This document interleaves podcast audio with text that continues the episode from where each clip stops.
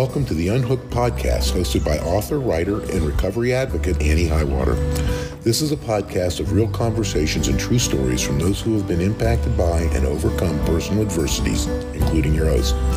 The goal of the Unhooked podcast is to take a deep and hopeful look into the experiences related to addiction, alcoholism, grief, mental and emotional health, family dysfunction, codependency, conflict, and other types of personal struggle. The good, the bad, the traumatic, the real areas of life that all of us face. You will hear wisdom from people who fought to persevere through pain, circumstances, and are doing the work to recover. You can contact Annie by emailing annieunhooked at gmail.com. And now, enjoy the show. Welcome back, everyone. I just wanted to do a brief recovery podcast. A lot of times people don't have any concept of what support groups are like or what the rooms are like. That's what we call them when you find a room that fits you and your family situation. I know I personally had a wrong impression of what support rooms and conversations and the people that went to them were like until I plunged in on my own and I've never looked back. I've met some of the finest, most successful, intelligent, wonderful people in those rooms, and they've truly become like family to me. So, that said, I have invited two people to, who have been on the podcast before to return and just touch on a couple of subjects because I trust their input. They've been there and they've been encouraging and mentored me in my own recovery process. I look forward to speaking with them each week. One of them I would consider my own personal sponsor. Um, so I just wanted to get their input and cover a couple of topics. I didn't so much want to make it quarantine based only because this time is going to pass. And this time is really similar to what you deal with when you've got addiction in your family, living day to day, not knowing what your enemy is going to look like. It shows up in different one way and different the next. You have to handle it different all the time. So I wanted to make a podcast that would apply recovery concepts to when your life becomes strange, stressful, and you have times of separation. So, with that said, welcome back, Ruth and Beau, and let's just go ahead and get started. Hello, how are you? Good. I'm fine, thanks. Okay, good. You're both here. So, if we could just like kind of pick apart the topics like we do in the rooms and give people somewhat of an experience of what, if they've never been in the rooms before, what a topic meeting would be like, um, and cover those three areas and then kind of end on hope and positivity, like I think we try to do. Um, so when things are strange, say you have a loved one that's dysfunctional or addicted and things just don't make sense, they're uncertain, they're weird, we know the drama that rises up. I don't know if you have any experience, strength, or hope to share about that. First, ladies. Well, you know, I, um, yeah, I have I have years and years of experience dealing with having loved ones that um, are addicted, and uh, eventually they, you know, they do come into recovery, and then I've had family members relapse and come back, and some relapse and not come back. So, um, so what the topic is like what what to do when things get strange or where Right. to. Okay.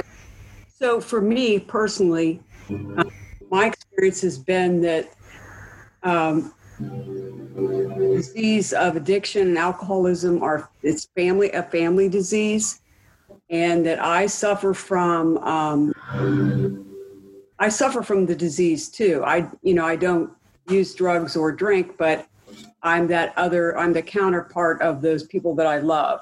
I, I can can contribute or um, get better myself, come into recovery myself. I I was around the program for years and years, and um, took me years to finally get it and surrender to the God of my understanding, and come in to you know, the program as we call it in my own recovery. And I can remember at one time early on in my, as they say, my journey, and somebody in the program said to me, "You're on your journey now," and I and it was and it really is recovery really is a journey because you're walking um, blindly i guess you know i heard somebody say they asked bill wilson so what it, so what do you are there are no experts in there so what is it like the blind leading the blind and his comment was well it's like the partially blind leading the blind and why does that work and how does that work? It's because um, we all have to come to our own surrender and our own relationship with the God of our understanding. You know, and there and this is a program of suggestions. There are no rules. There's no denomination. We don't, you know, just surrendering to the God of our understanding. And so, you know, you come in and you pick someone who who can be your guide.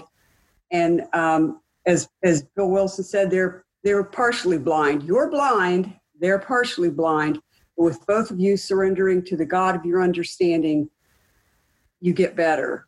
And and it's true that if one person in the family situation improves, the family situation is bound to improve. And it doesn't say that the person has to be young, old, you know, uh, educated, uneducated, doesn't say anything. There are no qualifiers for that person.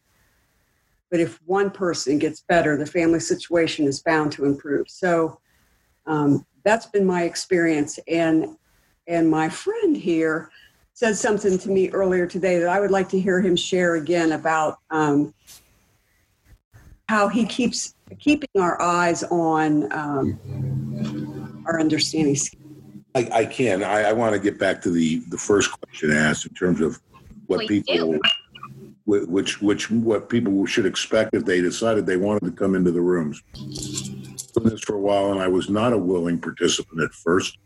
Um, it took me a while to warm up to the ideas. I'm amazed how that happened because I didn't think I was that open minded um, but I think it just came to me at the right time. I'd say I call that my higher power doing for me uh, what I could not do for myself. But it's a safe place to be. But it really gives an opportunity to take things that are flying around in my head and put them out there in the air. Because one thing I've discovered about myself over these years is that things sound like really good ideas between my ears, but when I put them out there, I, I, I kind of give it one of these. Did I really just say that? Is that that's not that's not how I meant it you know that sort of thing. So I, I think it's it's great to have a safe place to talk because um, even your good friends, if they don't, if they're not going through this experience themselves, no one out there, I mean, in the day to day mundane world, really knows what any of us are going through. So it, it's it's it's it's important to find your like type simply because it, it, can become like fighting a battle on two fronts. You know, you've got people whispering in your ear that really don't understand, and then, of course, you've got the problem itself, however that manifests itself. For me, it was an addicted, it was one of my uh, children being addicted to uh, narcotics. And I read a quote today that says, No one sees what you see, even if they see it. And I thought that relates so well to what you feel and go through when you have an addicted child. I mean, and we do i think hold each other up and it's a completely different thing for those of us who have experienced and we tend to get it and i think that's why we bond so well but really nobody sees and feels what you see exactly well and, and i think and i think that is the tip of the iceberg when it comes to trying to understand why families can be so dysfunctional at times because i think the the presupposition is that you do know each other really well and i would argue that that's not necessarily the case and it's got nothing to do with loving my family it's that I've never sat down and had truly spiritual, in depth, soulful conversation with my brothers and sisters, even though I love them very much. Ruth over here. Ruth over, Go ahead. Ruth over here, my wife, uh, you know, knows me probably better than anybody because she's sat in the rooms with me for all these years. And, you know, we go in there to discuss things that we can't discuss anywhere else. You know, what's kind of humorous is after hearing all this from both of us, we still wanted to see each other. So. yeah, you guys met in the rooms, is that right? Yes, we did. Yes, yes we did. I was thinking also, um, what go to go back to what you were just saying, how you I've heard you say in the rooms before because we attend the same meetings and um, have gotten to know each other for the past several years. You've talked about how you didn't know the people that lived just down the hallway from you, growing up in the same household, but that everyone has a different experience. And I'd actually heard a trauma psychologist, Dr. Gabor Mate, talk about how you can have four siblings raised by two parents, but the parents are not the same parents for each one. No pregnancy is the same. They're not going through the same situations, and each person has a different personality, makeup, and sensitivity level. And you've mentioned that so many times that I think that that's something we don't even realize. Well, and I think it applies in a, in a lot of different ways. I mean, everyone's also got a fingerprint, but no two are alike. Uh, I, I just think there's certain assumptions we make because me and my siblings came from the same flesh and blood, which is true. But we didn't hang out with each other. You know, siblings don't hang out with each other for the most part. They have their own friends and, and stuff like that. That's not to say one of my, you know, I'm very close. I'm at different levels of closeness to each of them too, and that's got nothing to do with like and dislike. It's it's really just how the relationships have evolved within the family structure. But I, I think there's a lot of misunderstanding in family structure uh, that we never give thought to. And I think problem like you know you were dealing with here in, in terms of addiction and recovery uh, really, really uh, brings that problem to light because you hear it all the time when you hear, you know, a husband or a wife say, "Well, we're just not on the same page." When what I believe it is is nobody's on the same page. No, nobody is. On the same page might be, you know, where the problem originates rather than getting frustrated because you can't do it. And what is it you always say about family members at the holidays? Because I love that when you talk about how it's always a great idea to throw everyone with these personalities into one room for an extended length of time. Oh, well, and you know what it is? It's it's well, you know what's funny is I think when the holidays roll around and you see this in the rooms every year, you'll always get someone to say, "Hopefully this year will be different year," and, and all this sort of stuff. When it's always been like last year every single time, and it's and it's not because anybody's bad or anything like that. It's what happens when you put thirty plus people under one roof for five hours and there's drinking and partying and watching football and and all this sort of stuff. Someone's bound to rub somebody wrong. The the problem is expecting them not to. And and so the way I always look at it this way, because I find ways to twist the program to my own benefit, is that I, I think where the problem lies is what are we expecting going in? And just using that holiday example again is you know, I my, I love my family. Don't get me wrong, and, and, I get along great with all of them. But families are crazy places. yeah. So if I if I go if I go into Thanksgiving or Christmas uh, expecting non crazy, what are what are the odds that I'm going to get what I want versus not get what I want? I go into my family settings as expecting crazy, and so if I get crazy, which I do many many of the times, I go okay. If I get crazy, I go oh wow but you know the thing I never do? I never go, oh no. Because I think that's where most of us get stuck and then we're twisting in the wind for the whole holiday. Because we let ourselves be shocked again when it's something we know. And it's banging around in our own head all along. And and you can navigate these situations without getting drawn in. And you just have to learn how to do that. And that's that's the bigger thing in the program to me versus what brought me there. Uh, and, and it has helped in that arena as well. But I, I like to think that I, you know, the last eight words of the 12th step, and I am a 12 stepper, is to practice these principles in all my affairs, which means outside of this problem, means everywhere. Right. And, and it's changed my life everywhere too. It took a while and I had to be patient with it. But, you know, I would say to people, if, if you're frustrated with the way things are, come into a room and listen. I think you'll be amazed at how much you have in common with people and that now you've got a safe place and people that don't judge uh, that you can go in there and, and really kind of get your mind in order because it's the mind that's the problem. And, and I almost said, ask Mindy. and you know, there's no masks in the room. That's what what I love about it. There's no mask. It's not like, um, and I know this is not the case always. I'm not trying to be all or nothing or, or be insulting, but I didn't find that in like church settings that there was often a mask, and the people that would sometimes um, wave and be friendly to you we're not you know always nice or always real or whatever the case may be but when you are meeting together in the rooms really nobody has any reason to have a facade or any phoniness. And if you do it tends to disappear pretty quick. Well and, and, and i call that emotional sobriety. And that's where to me where we fit in the rooms as loving family members as well as anybody that has a problem with alcohol or drugs. It's it's it's it's a thinking it's a brain disease. And you know, they joke in Al-Anon that they can't take the first drink, and I always say in Al in in AA they say they can't take the first drink. I always say in Al-Anon you can't take the first think because that's usually where the problem begins. Right. we know um, a therapist that always says your first thought wrong, or at least when you're extremely codependent or um, coming from dysfunction. And just as a side note, have you ever heard of the term peri-alcoholic? How do you spell that? Oh gosh, I'm not sure. Um, maybe P A R I. It's where I read it. I think in the big red book. It's where when you live with an alcoholic or alcoholic behavior, you know, and I consider myself ACOA and all of that. Um, you begin to mimic some of the behaviors because it is a disease and we're all connected and we're all affected. Well, that almost sounds like the um, what do they call that syndrome where where uh, kidnapped people take on the uh, Stockholm. The Stockholm syndrome. It almost sounds like that to me. You know? Well, and don't you Right. think I think that we mirror. I know I did, you know, and I know that that it just that's what makes it makes the whole situation, the family situation, worse. Is if somebody screams at you, you scream back, you know, or I do. Somebody screams at me, I'm going to scream back, and I act. I caught myself acting just as crazy as they did, but I didn't have anything in my system. I was sober. Right.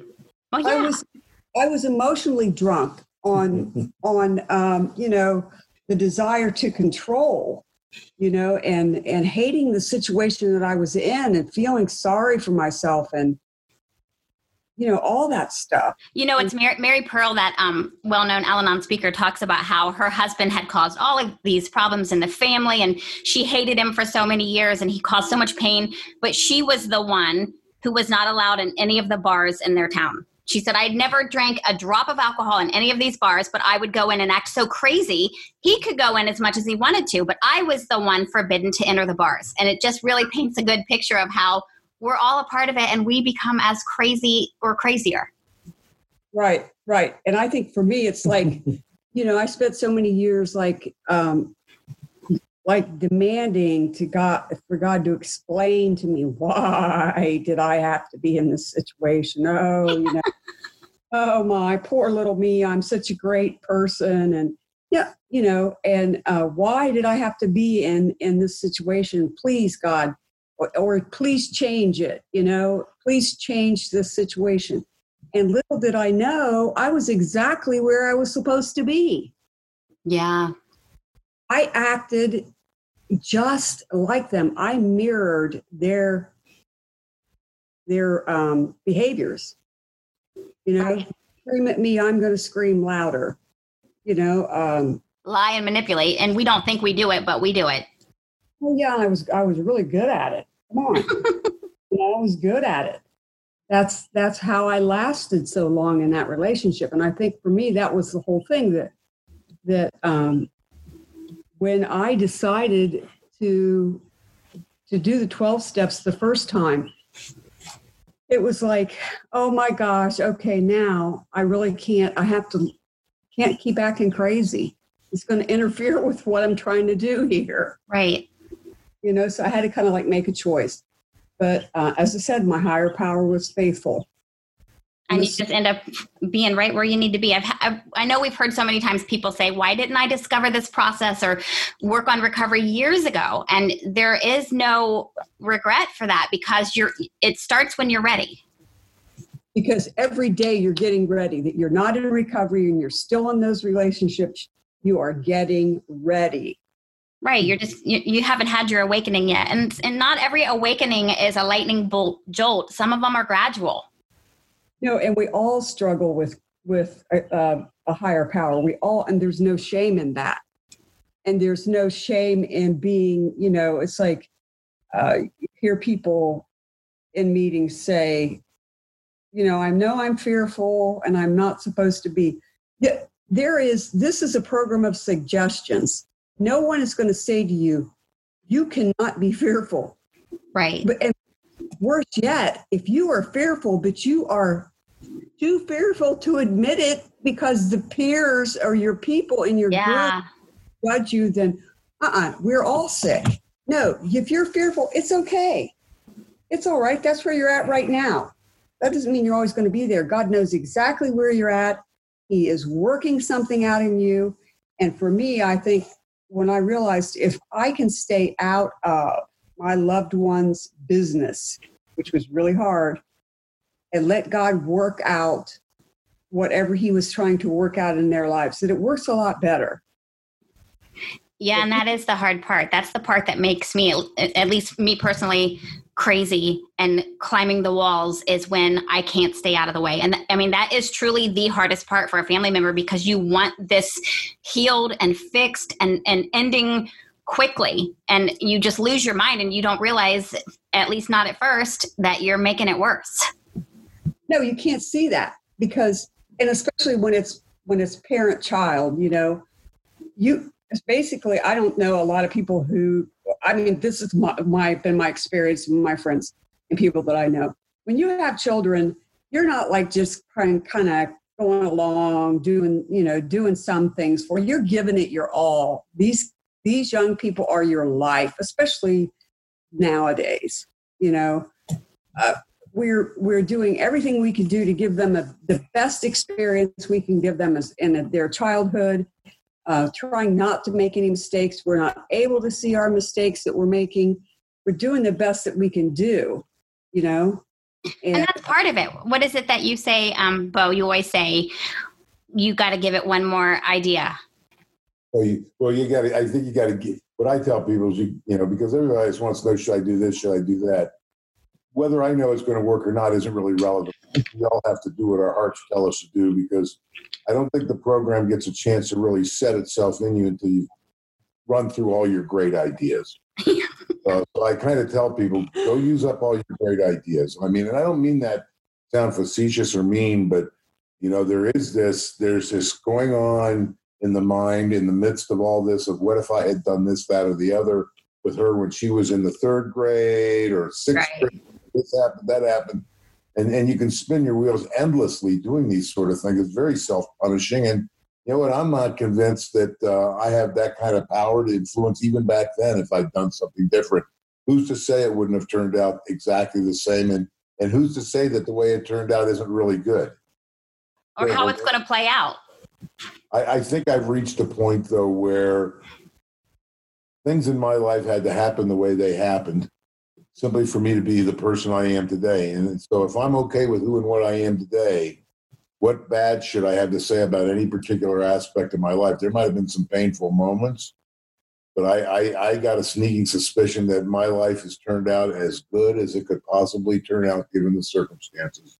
And really, it's got nothing to do with me except that I was willing to wake up, suit up, show up on time, you know, do do the twelve step work eventually. But it took me fifty years to find it. You know, so I mean, it, it the question becomes one of once you discover a, a, better way, how long are you willing to give yourself for it to bear some fruit? I think that's the hard part for most. Yeah.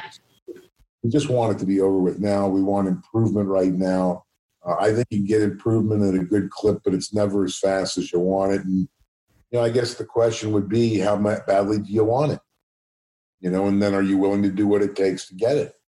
And it's and, and the rooms make a promise about all this. If we willingly surrender ourselves to the program, our lives will be transformed. And and when my life was transformed by this process, I, I look back and realize that all those things in my past had to be that way. And what that allowed to happen was like a complete release. Um, there's nothing wrong with my past anymore.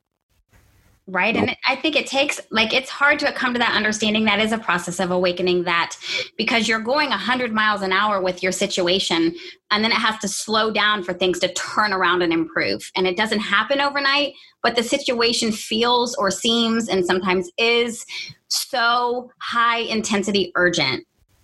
Well, and, and, you know, it's interesting you say that because keep in mind too that all of this is going on between our ears. Yep. that, that's really the the, the the, the crime scene, so to speak. And and I think that what what most of us run into, especially parents, it seems good, and that's only the one I know. I didn't ever have a problem with the spouse. Is that the limbic or fear driven parts of my brain are a lot faster than the stuff I'm trying to cultivate with this program. Yeah. Everything about this program, meditation, contemplation, prayer, meetings, is all kind of me cornerstoned on calming down. Yeah. And, and not going about life like uh, like everything's got to be an ambulance with the lights on. And right. so that takes a lot of training because you know, if we're still alive today, our genes told us to run an awful lot. That's how we managed to survive the process and be here today. But when we get here, we need to find a way to, I think, to slow ourselves down. Which is like great segue into the next topic of um, when things are stressful. And I know we're in a stressful time with quarantine, and some and everybody's different. Some people are really enjoying it. Some people are struggling. Some people are back and forth. And it's the same when you have um, an addicted family member. And I know in the early years of trying to sort through it all for me, I woke up every day and waited for what it was going to be that would set my hair on fire and get me climbing the walls that day. And I had to learn a process of regulating myself. So, no matter what the stress is about in all your affairs, whether it's a family member or the situation we're in or whatever, work anywhere, how do you apply your program to those extreme stress times? First, you got to get to where you remember that you've had the training. And, and, I, and I say that jokingly, but I say that with 100% truth because in my experience, and you and I have known each other for some time, so we kind of know each other's stories. A lot of stuff, when we get wind of it, you're like instantly at 100 miles an hour. Yeah. You, you haven't, we haven't given our response side of it an opportunity to even open its eyes and say, hey, what do we got going on here? We're already into the fight or flight, whatever it is that we're going to do and and then how do you change gears once you're already locked into that. And i think that's where the time frame of coming back and going to meetings and training you know watching your breath so to speak just to kind of lump everything together and you and you just start to develop a trait just like anything else. A, a person that's a good basketball player didn't just pick up a basketball for the first time and go out and be good. There was a lot of practice that went into it and that's what a lot of us in, in our spirit on our spiritual paths refer to when we say our practices. That time is devoted to calming myself, uh, communing with my higher power, uh, and the discipline to do that on a day-to-day basis. Even that alone uh, has has changed a lot of aspects of my life. It slows everything down. And, it's interesting and, that you like call it a practice. A practice. I think it, it's a choice too. And I remember in the early times not realizing I had a choice. And I would have a family member kind of come at me, and we would go into our typical family disease responses with each other, and it would be a feud or whatever, you know, however it plays out according to your patterns and whatever. And I didn't realize I had a choice. And when I became friends with this therapist who kind of began to speak truth to me some years ago, I remember she would say, Well, why do you handle it that way instead of this way? Or why do you put up with that instead of doing this? Or why don't you just not answer the calls? And I remember thinking, and I know we've heard another woman say in the room as well, you know, I'm a grown woman. This is really simple stuff. I didn't realize I had a choice. And it reminds me of the, the phrase you say pretty often about how close I want to get to the fire. About the only it's about the only choice I ever really had now, that's not to say that I didn't try to create a lot of choices and, and do a lot of different things, but that's part of what got me into the room was the constant repetition of approaches, getting the same result and keep doing them over and over and over again, which we also define as being insane. just as, just as uh, Ruth uh, mentioned a moment ago, I wasn't even high.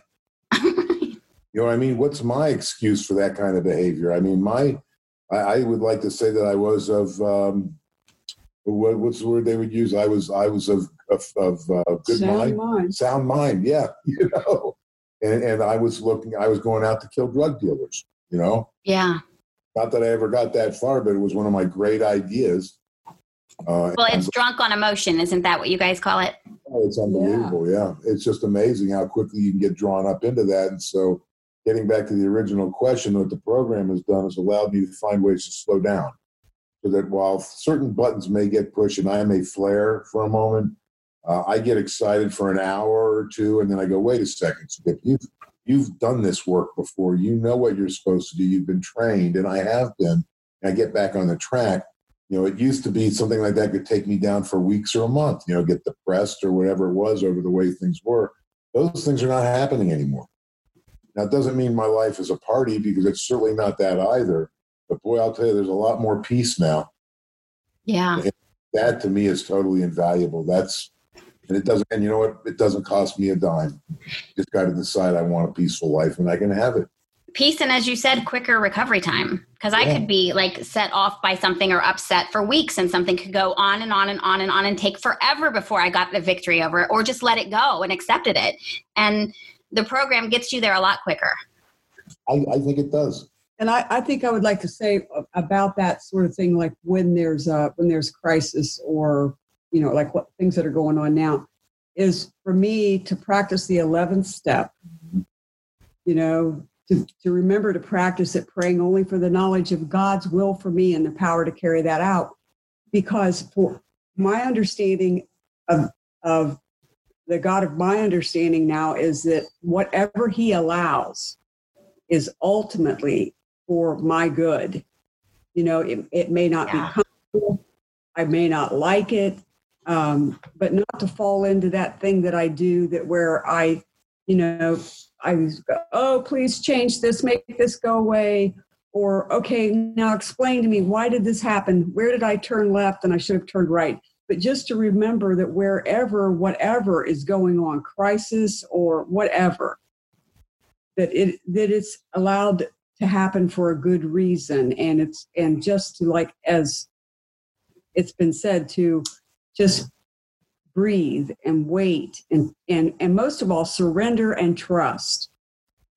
You know that's what what it, the program has done for me. It's it's enabled me to stay with the process long enough to let that trust that surrender take over in my life you know i know not every everybody has a right to their different higher power whatever but for me i you know apply the same type of faith. And I know I ask those same questions or, you know, want God to kind of hurry me through a situation because He's always who, in my experience, I turn it into. When, no matter what's going on, that's my secret place. That's kind of like a courtyard I go to in my mind to hash it all out. And one of the questions I always ask in crisis, you know, immediately, when is this going to end? But then I've had to stabilize and come back to a grounded way of thinking to where if it was even allowed to come near me, because of the way I want to believe that, you know, my higher power, my God is so loving and so active and present and attentive and in motion. If it was even allowed to come near me, just as I would not allow something to come near my own child, then it's going to have some good come out of it. Yes, absolutely. Not only was it allowed, but it was engineered for us. Right. And that's the next step. So that that took a second to get there too. But that once you start living by that, it gives you a whole lot more freedom and I think courage and confidence. You have a lot more optimism and positive regard for your circumstances, no matter how bitter or how much you despise them. It's not over yet, and the outcome is always going to be in your favor. And if we're in it, we do have the ability. We can and we can go through it. He wouldn't put us in a situation that we were not equipped to go through. He knows us more than we know. And if, you know, he'll even put people, but in my experience, he has put people around me personally who could see things about me that I couldn't see. You know, uh, they just people would uh, people to help me to have a different perspective. Right. Just didn't have the tools to see it from that perspective. Right. People around me to support me was, I believe, it was the hand of uh, of the God of my understanding. I believe that as well. Doing for you what you can't do for yourself and what we can't even do for one another, because ultimately it has to be that bigger picture engineer for our own good. Yes, indeed. Yes, indeed. Well, and and I think that's an important thing to remember about the program is that you know I I think we have to try to get beyond the reason we got here type of type of thing. In other words, I know why I came into the rooms but why I continue to go back to the rooms now has nothing to do anymore with why I came into the rooms. I go back to the rooms now, number one, because I want to cheer other people on, because I think it's important that people try to find their peace. And I want to be there to encourage them and share experience, strength, and hope. But I, I my, my honest opinion is that there's nobody on this planet that wouldn't benefit from walking into a room. But until you realize why you need to do that, there's nothing to be had in there, if you know what I mean. Um, yeah, and I, I think it's it's awesome that you mentioned like still coming for different reason. One of my favorite things is watching the transformation of somebody. You know not everybody comes in with the weight of the world on their shoulders but it happens pretty often where someone has just been getting beat to death with this problem. And we know how much drama and you know it's horrifying to go through it. And when they finally find their way to the rooms they come in with a look and i think Ruth has said before she went into a building before and they asked her if she was headed to the Al Anon or Nar-Anon because she kind of had that look and then ended up finding the room. But I think it's so awesome how over time you'll start to see light come in and they're able to breathe a little more from week to week. And then the next thing you know, they've been to a few meetings. It usually takes five or six before it starts to click and make sense. Somebody new comes in and you see that first person encouraging them. And that's kind of how the process works. And that has been my favorite thing to watch. There are, and there are those of us that have even harder heads than that. But if we, I, I believe that the rooms make that promise. If I keep coming back, the, the promise is serenity and peace. And that's what I want. And whatever I got to do to get it is what I'm going to do. And once I get it, I'm not going to let anybody take it away from me. You know, I've worked really hard over the years developing my program, and, and it does require practice. It requires discipline, um, just so you don't forget these things. Because as you alluded to a moment ago, the, the, the scared side of us is a lot faster. The limbic aspects of our thinking are a lot faster. It takes training, uh, I think, to uh, deal with those things and letting instead of letting them deal with you. Right. And it does take time, and then you start to notice things improve, and they improve in every area. Um, mm-hmm. I've improved professionally and financially in areas, you know, because I apply the program and calm down and make better decisions, and in areas of you know family relationships and how I respond to things. It really every area of life begins to improve. I don't know how it works. I just know that it does. Well, I, th- I think what it, what it comes down to, and it's funny because uh, Ruth and I were talking about this earlier, is um, I do have a higher power. I call mine God. Uh, I, I think, and, and, I and I wouldn't say that I was a real religious person coming into the program. Um, I've always say I was searching for something. I don't know what it was, or even I'm not so sure I know what it is today. Except I know I'm following a path that, it, based on what I know right now, is my best option to get to that end, whatever it is and it's peace and serenity. And um, I, I, can uh, I can struggle mightily. I mean, I don't think there's anything magical in the twelve steps except that somebody's already done the work, so why repeat it? You know, I, I there's probably other ways to go about it, but here's a way that we know works. And right. and 50 years of my best thinking to get me into a room in the first place. So how much time am I willing to invest? Try to have a better thought process, if if you will and it's taken me some time, and that's okay. And that's okay. But if if I don't have a, a loved one that suffers from this, I'm not here talking to you today. I'm not married to this beautiful woman next to me. There are so many great things in my life that would not have happened if my loved one doesn't do what my loved one does. And I was a very unhappy camper about it at the beginning, but I now have had my, as far as it relates to that, my aha moment. And uh, and knowing that, as things come toward me, uh, I, I have faith that they're going to turn out okay. You know, there's a there's there's this whole thing of wanting to wanting to find our higher power, and so uh, what I realize in looking back is I've seen my higher power walking away, uh, but I've never seen him coming to me. But I know he has to have been coming to me, or he wouldn't be walking away. Because so there's fingerprints on everything. Yeah, it, it proves a couple points, and then I if, if there if I believe in a higher power and all that that entails, then what do I really have to worry about? Right. You know, what you, whatever you come up with. yeah, but you know what? In, in the you know, it's it's just like this whole seeking process. Um, whether it's us seeking outside ourselves, kind of implies that you're not whole within. And I do believe that everything in creation is whole, uh, and I and I don't believe that uh, our higher power makes junk.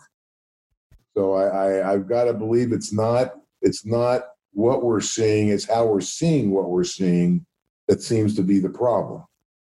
Um, my higher power has only done good things for me. I just didn't happen to like a lot of them when they happened. you know, heard that. And, and that's that's kind of how you can kind of look at those things. But you know that that one, the one who knew my face before my mother, you know, I put a lot of trust in that. Right and that takes time too but that is that for me has been what stabilized my life as well. Mm-hmm. so then moving from strange and the stressful and this can apply in, in different ways. I like to go with themes. Um, we are all in a time of separation right now but this time's going to pass. But we deal with that you know in these situations where maybe you've got an addicted son or daughter or other loved one and they go missing and off the grid for a while and then everything in you rises up with fear or maybe it's not drug or alcohol related, but you have a feud that causes separation, or whatever the case may be, feeling isolated and separated. How do you apply the program to that? And do you have any experience, strength, or hope? Well, you know, the first the first three steps are are I came to believe. Um, I, I excuse me. I admitted I had a, a problem with. Uh, well, in our case, it's with an addict, and that my life had become unmanageable. The second step is that I came to believe there was a power greater than myself that could restore me to sanity if I would but let him. And the third is made a decision to turn my will and my life over to the care of that higher power.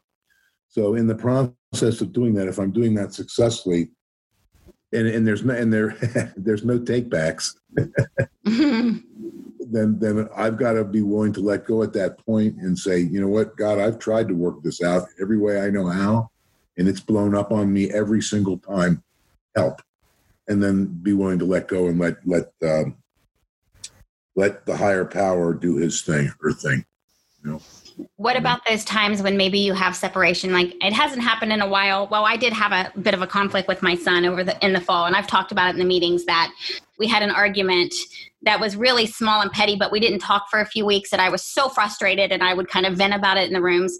But then afterwards, um, his dad had passed away, and during that time that he and I weren't talking, they had these wonderful conversations and we're sending each other jokes and pictures and memories. So on the other side of it, we always say, you know, judgment's not just about judging people, it's also judging situations as good or bad. That situation that seemed terrible ended up being something I'm so grateful for.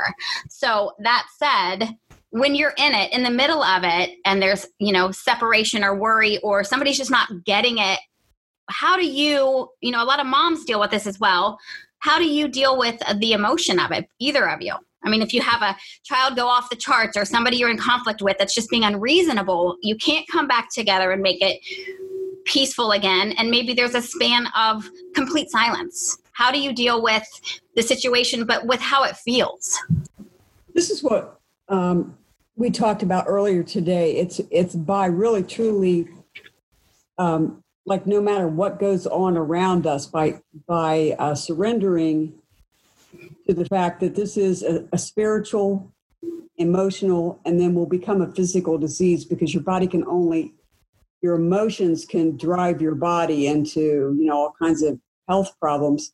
So um, by spiritually surrendering to what is you know you don't and keeping our eyes there you know by doing what we know to do like uh, was talked about with breathing and just um, doing what we know to be the next right thing just do the next right thing you know slow your breathing uh, remember that your higher power god i'll say god god has allowed you has not only allowed you to be in this time of separation from this person, but has engineered this for, for a reason. Just like in your situation, your son uh, didn't have that kind of relationship with his father until he didn't, you know, he you guys had that space of separation.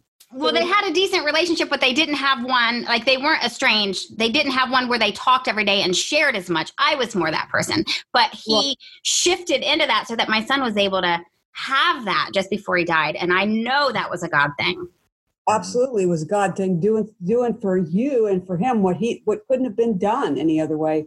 And for me, with my one, um, I divorced when I divorced the uh, father of my kids.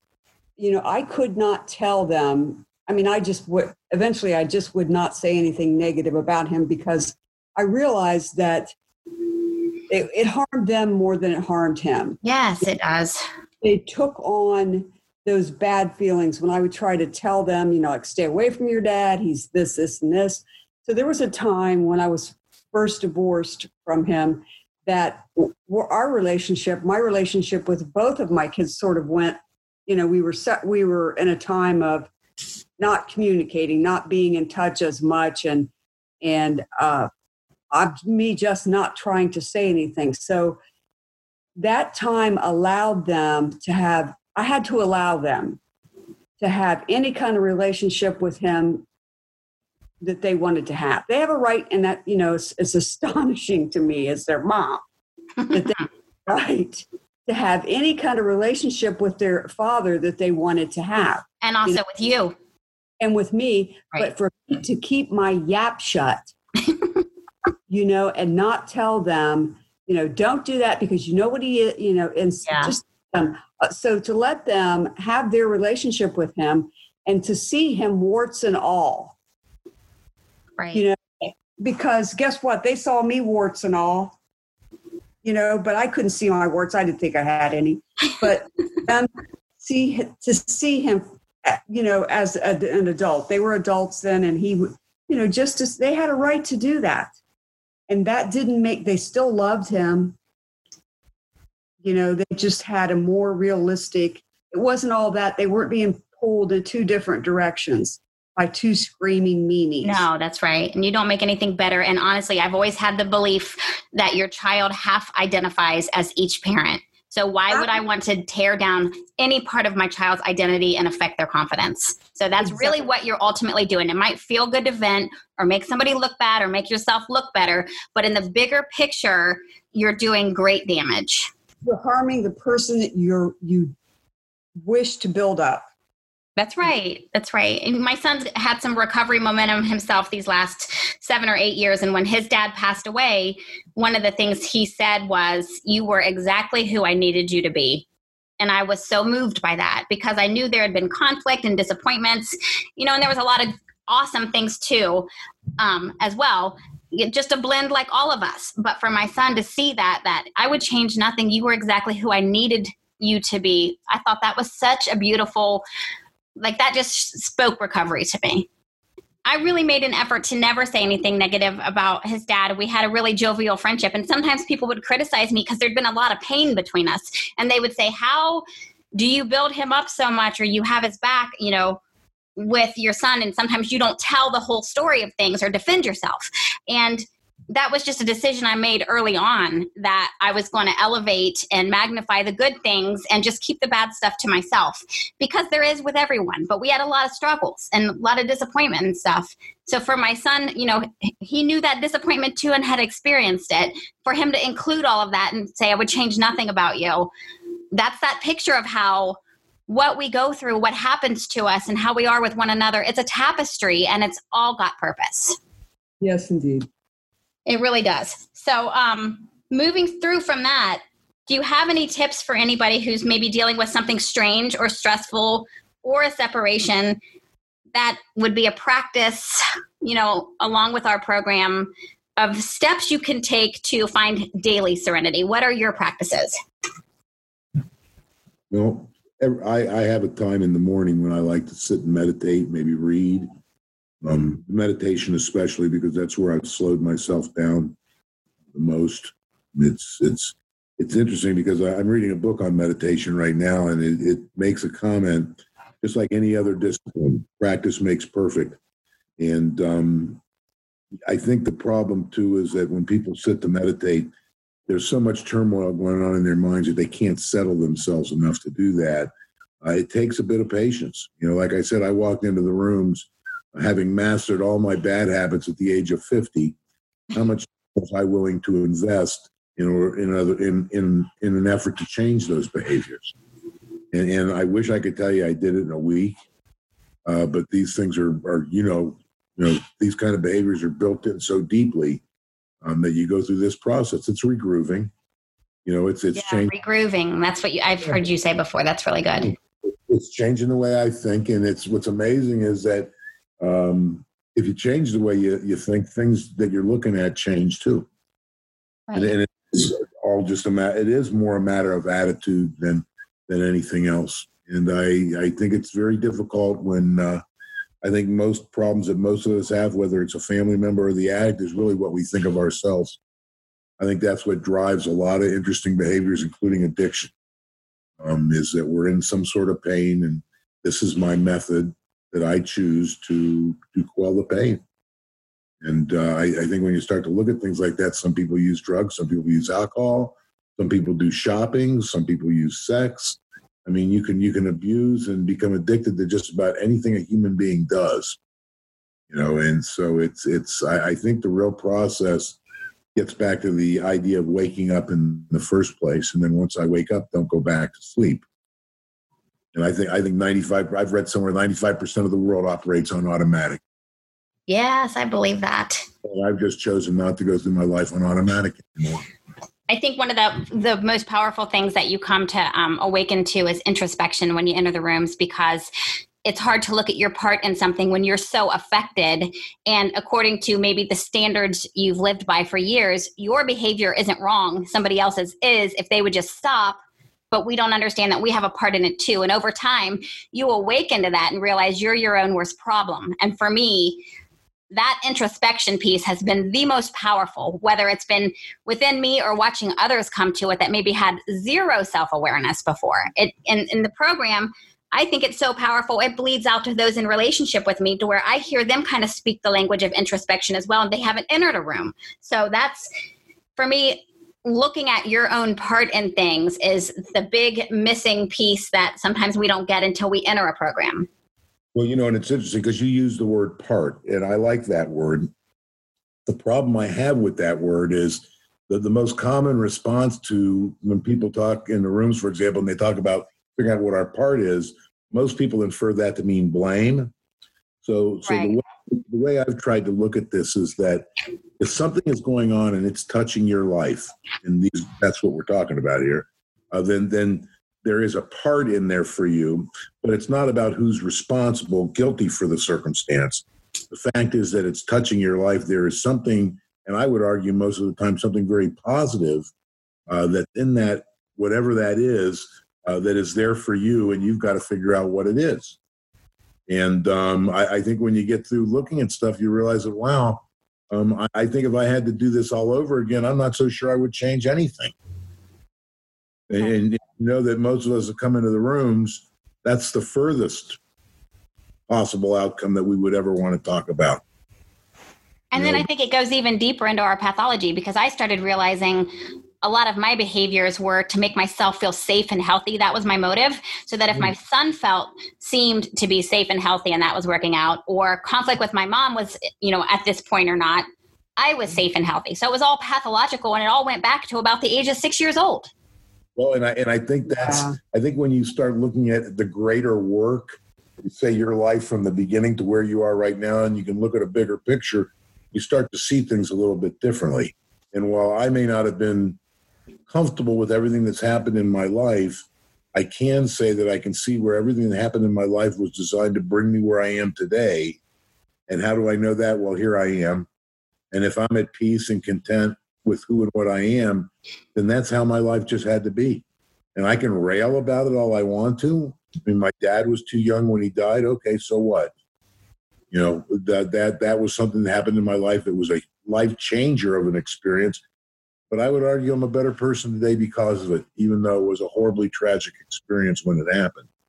And and I think being able to see that allows me to look forward and realize that there may be more painful times in my life. I would like to hope not, but you know what? Whatever it takes. But I know that if there is some pain, there's going to be some gain. Not that I meant to rhyme like that.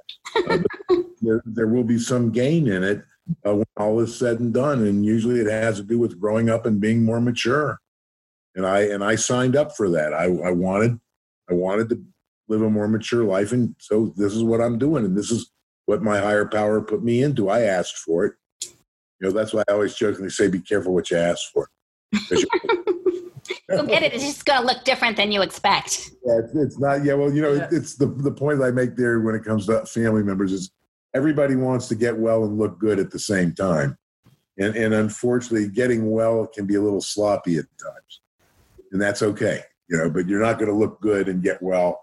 Uh, rarely are you going to be able to make it work like that. I wish I wish I could have found a way. Right. You know, um, Ruth mentioned earlier doing the next right thing. Some of the, um, we don't give advice in the rooms other than to keep coming back. Um, but somebody made a suggestion to me when I was in a time of turmoil, you know, whether, you know, and, and it could, it could parlay into what we're all dealing with now and how things change and are uncertain from day to day, was to do the next right thing for the next 15 minutes over and over again just over and over again, and then maybe for an hour. And then before you know it, you're getting through it. And I remember saying, well, how do I know what the next right thing is? Well, maybe it's throw in a load of laundry, return a phone call, sit down for a minute. It'll just kind of unfold as you go. And it taught me to live in the presence. And I had written in my first book that my favorite word was equanimity, which means peace in the midst of turmoil. I'd heard a monk describe it as trying to read or do yoga while somebody's managing a jackhammer loudly outside your window and maintaining that self control and calm. And I think that's just kind of our process. Absolutely. Yeah. Well, you know what I think? I think the other thing that, that you allude to that I think is very important is is that people think that the what I refer to as the mundane things that go on in life are not important. Well, if they're in life, they are important. That's what our higher power put them there for. Uh, that, like I jokingly say, if you're grocery shopping, grocery shop. You're cutting chop wood, carry water. Have you heard of that? If you're cutting the grass, cut the grass. The assumption that this is just some some little uh, uh, chore I've got to get done that I really don't want to do, I'm missing the point. So I, I think there's you know life isn't filled with those those magical moments. Although I will argue that miracles are kind of to be expected. I think life itself is a miracle, but it's it's everything isn't about um, the instant of awakening. It's about being awake all the time, and that means for the mundane day to day experiences as well as uh, whatever you want to call the other end of that continuum, the highest possible outcome you could think of. You know, and all the, all these things serve a purpose and are important in our lives.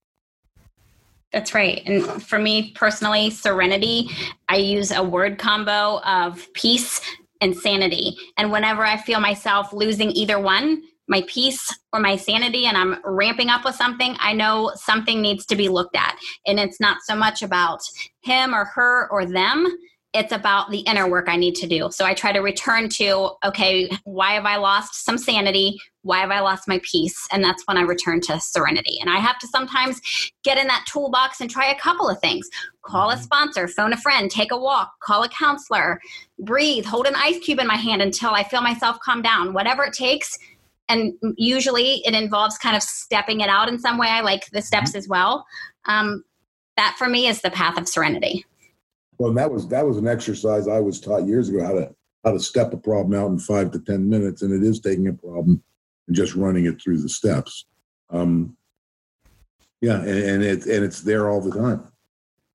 It's there all the time, and that for me is the solution. So, with that said, I can't thank you guys enough. This is what I get from you each week in some way, no matter what's going on in life, no matter what season it's been, no matter the weather, coming together in some way. This is pretty much what we find in the rooms and why life does tend to improve. So thank you both and keep coming back. Same to you. Thank Talk you. to you soon, Annie. All right, bye bye. You have been listening to the Unhooked podcast. Views, thoughts, and opinions expressed in this episode by the guests belong solely to the guests and do not necessarily reflect those of the host or any affiliated organization or institution. Annie's books, Unhooked and Unbroken, can be found in Amazon, Cokesbury, BarnesandNoble.com, and wherever books are sold. You can find her work by searching Annie Highwater on Facebook. If you have enjoyed the Unhooked podcast, please share, subscribe, and leave a five star review. We hope you'll keep coming back to listen to the Unhooked podcast.